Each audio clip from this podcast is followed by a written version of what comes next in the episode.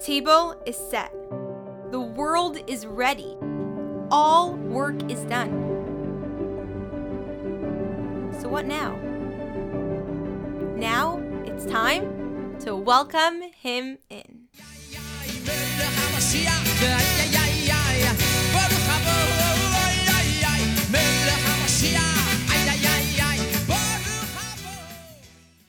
Hi, I'm Rifki, and you are listening to Aleph All Over, where we learn to live Geula now.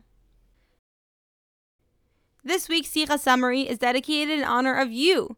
Honestly, every single person who's listening to this should have all the brachas they need, the clarity, the joy, the abundance, the health, and anything else in between should come to you b'schus learning Hashem's Torah. If you would like to dedicate a future Sicha summary or DOS discussion, it would mean so much and help this continue. Please email alephallover at gmail.com. Don't forget to scroll to the top of this podcast, give a rating, and if you enjoy this, share this with a friend. Guys, Michelle's coming and we're bringing it together. Did you guys ever go like on a trip or to an experience or to a program that you went to two different ones and like you came back and you're like, comparing the two experiences. You're like, when I was here, it was like this and this and this. Like the food was really good, but over here, like the decor was like epic. And like you go back and forth. Well, if you do or if you didn't, we have two different things in the Torah that are sort of like the same topic, but in this Sicha, the Rebbe is going to compare them together and actually bring out the the main approach and the main emphasis of each part of the story. And this is the story of Shlach, right? We're in Parshas Shlach, the story of the Meraglim. So with every single parsha in the Torah, there's many different parts, right? I'm Risha and we're reading Chitas, and there's like one story, and we move on to Shani and Shlishi. Within each parsha, there's so many different parts. Then within the Torah, there's so many different parshias, which each have their story. And sometimes we can get caught up with all the details, but we have to remember that they're all part of the one Torah. Specifically in this week's Parsha, we actually see how all the different details come together. In Parshas Shlach, it starts off with all the details of them asking to send spies, then the sending spies, then them returning, and it all flows into one story. And then even when it speaks about the mitzvah of Chala, it was given to them by Hashem just as a assurance policy that they will enter into Eretz Yisrael. So we see how the entire parsha really connects. And the fact that in this parsha we see how all the different parts of it are connected is actually connected to the theme of what this parsha is trying to bring out. But let's understand why this parsha is read specifically in the end of the month of Sivan. So let's go straight into the differences between Yeshua and Moshe sending spies. The first difference is that Moshe was not commanded to send spies. It was shlach lecha. If you want to send, then send. Yeshua was commanded to. Difference number two is that by the Meraglim of Moshe, it says shlach lecha nashim. Send for yourself men via Suru, and they should explore the land of Canaan. Versus Yeshua, it says anashim meraglim, send spies, lachbar, to search out. So we have men versus spies, and to explore versus to search out. Moving on to number three. By Moshe, he sent out 12 men, and by Yeshua, only two. That's a big difference. Number four. Moshe sent out Nisim, really important people, and Yeshua, it doesn't say their names even, it doesn't even say their advantage, it just was two people. Interesting. Moving on to number five. Wow, this is a lot of numbers. By Moshe, the whole sending situation was really public and everyone knew about it. And even when they were coming into Eretz Canaan, they were not trying to hide anything. Hashem had to make a miracle that, like, they were busy bearing people, the people of Canaan, that they wouldn't see the whole, you know, gang of 12 people coming into their land. They were sort of like confident and not trying to hide anything. By Yeshua, everything was done secretly. Even the Yidden didn't know they were being sent. So, what's this difference over here? And last but not least, number six is by Moshe, the Meraglim went to explore the entire land of Canaan. By Yeshua, they were commanded only to go to see the land of Yerichai. And in the end, they didn't even manage to explore the whole Yerichai. They had to hide in Rachav's house and then went right back after three days of hiding outside of the city's walls.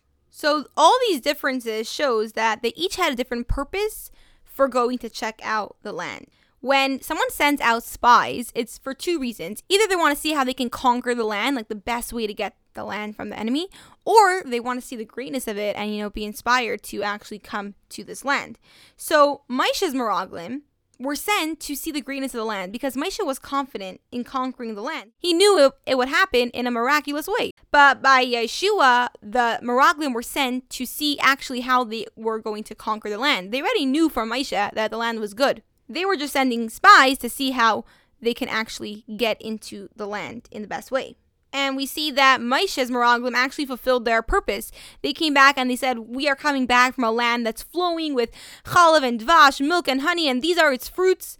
And they really inspired the people, like, oh my gosh, this is the fruits? Like a land flowing with milk and honey? We're sold. Like, we're going. If they wouldn't have added their own opinion, they would have gone into Eretz Yisrael then. And it's such a powerful lesson that we should just say what we have to say and not any and we shouldn't be adding our extra words because words have so much power and let's keep it to what we have to say. So when the Yidden asked Moshe if they can go and send spies to check out the land, Moshe was hoping that if he said yes, they would trust and realize that Moshe was not hiding anything from them, and then they would withdraw their request, and then everything would be fine. But when they didn't, he asked Hashem, and Hashem did not see a need for sending spies because he already told them that the land is good. So therefore, Hashem said, Shlach lecha, Moshe, if you want to send spies, send, but I don't see a need for it.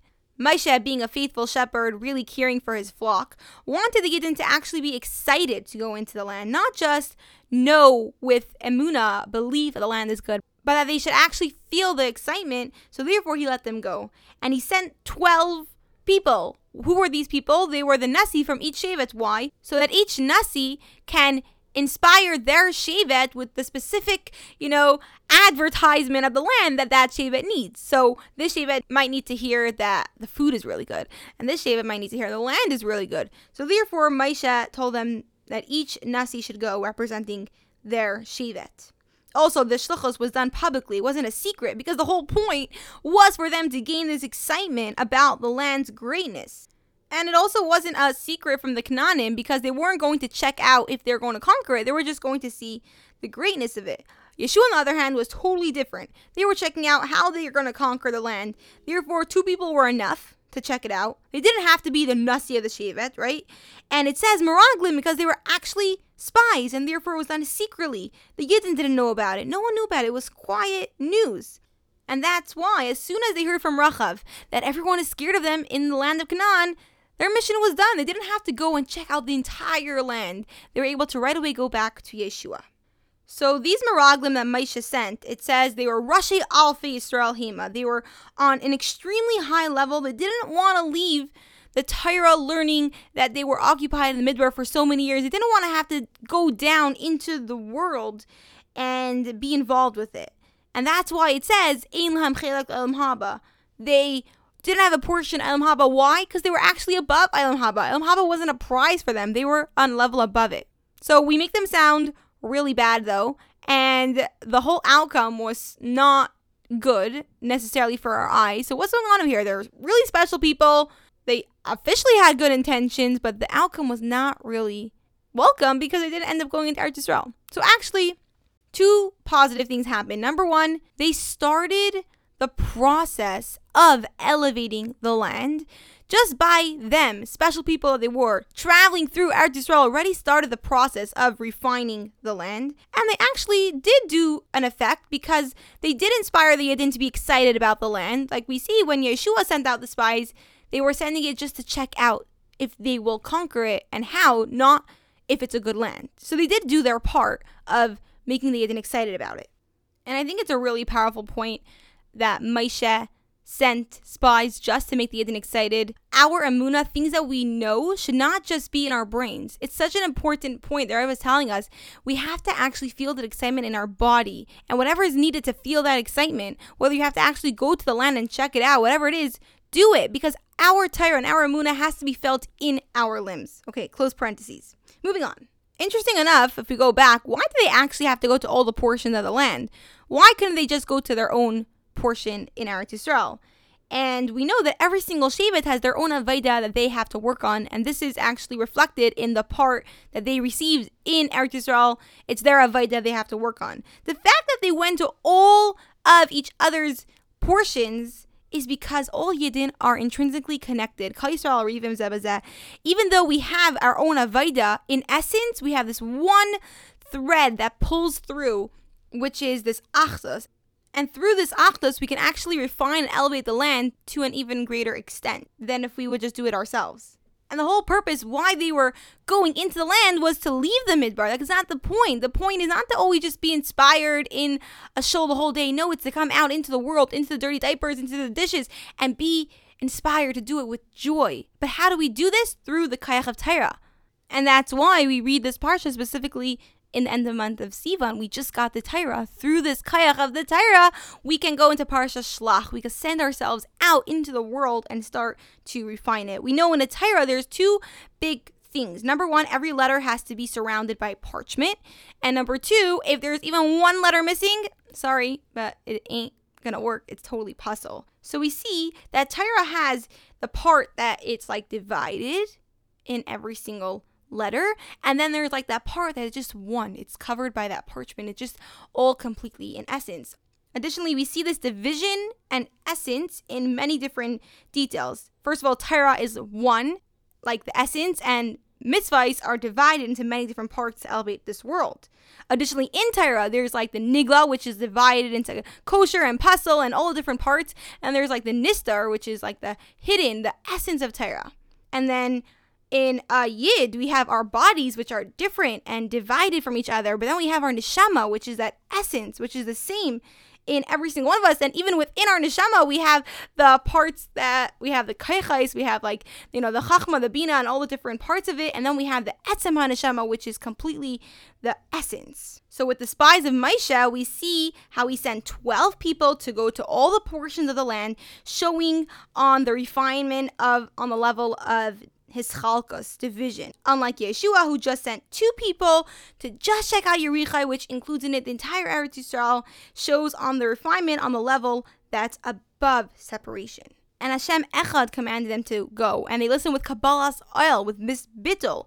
And that's why there was only two people. Showing on, when you have Kabbalas ol, you have two options. You have yes or no. There's not like a thousand different answers. And they sent regular people to show us that every single person, we can all reach this level of Kabbalah to just do it. And it wasn't done all publicly because that's the point. The point is just to do it Kabbalah without needing all the wows and the woos and the likes and the feedback from everyone, just to do it because Hashem said. So the two spies were Kalev and Pinchas, who Yeshua sent. Why? Pinchas, Kalev, he already went, so he's going again. But Pinchas was from Shevet Levi. They were not even part of the you know, the wars, they were just set aside to learning Torah. Why was he sent? To give us a taste of what's going to happen when Mashiach comes. Because when Mashiach comes, Shevet Levi will actually also have their own portion of the land. There's going to be 13 divisions of the land of Eretz Yisrael. Why? Because right now they're separate, they're different, they're learning Torah. But when Mashiach comes, Umala Arthes Hashem, the entire land will be filled with the knowledge of Hashem. So we're all going to be on this Shevet Levi because of this essence and unity and connection that all the Yidden are going to have together. We are going to be able to draw down this level of Achdus Pshata, a level that's above division. And as a preparation for this, Yeshua sent someone from Shevet Levi to show, hey guys, there's actually, you know, exciting things coming up. We have Mashiach coming when the entire world is going to be on this level of Shevet Levi, when we're going to have this above division level descent into the divisionists. So, guys, what's the Hira the Rebbe is giving us? We have to start living with Ahavas Yisrael, just seeing everyone for their essence, seeing everything for its essence. How do we do this? Through learning Chassidus. So, what's our Avaida now? To really continue spreading the essence of Torah everywhere. And the Rebbe says one big, big thing of essence is learning Rambam. When everyone together is learning the same thing, that shows on this amazing Achdus. And it sounds really fun and easy, but no, we actually say it every single day in the beginning of our davening, Hareini Mekabel Alai.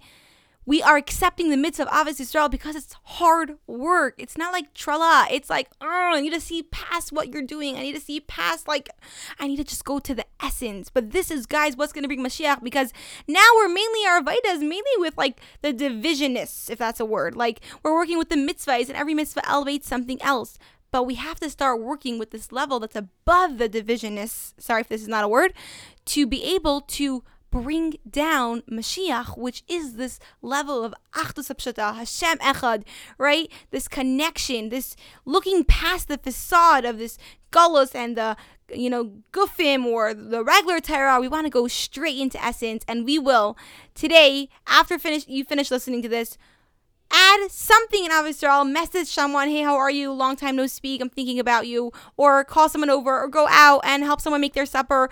Any taiva for a yid, begashis ruchnias. It looks simple, but that's what the Rebbe says. It's the simple things that make the difference.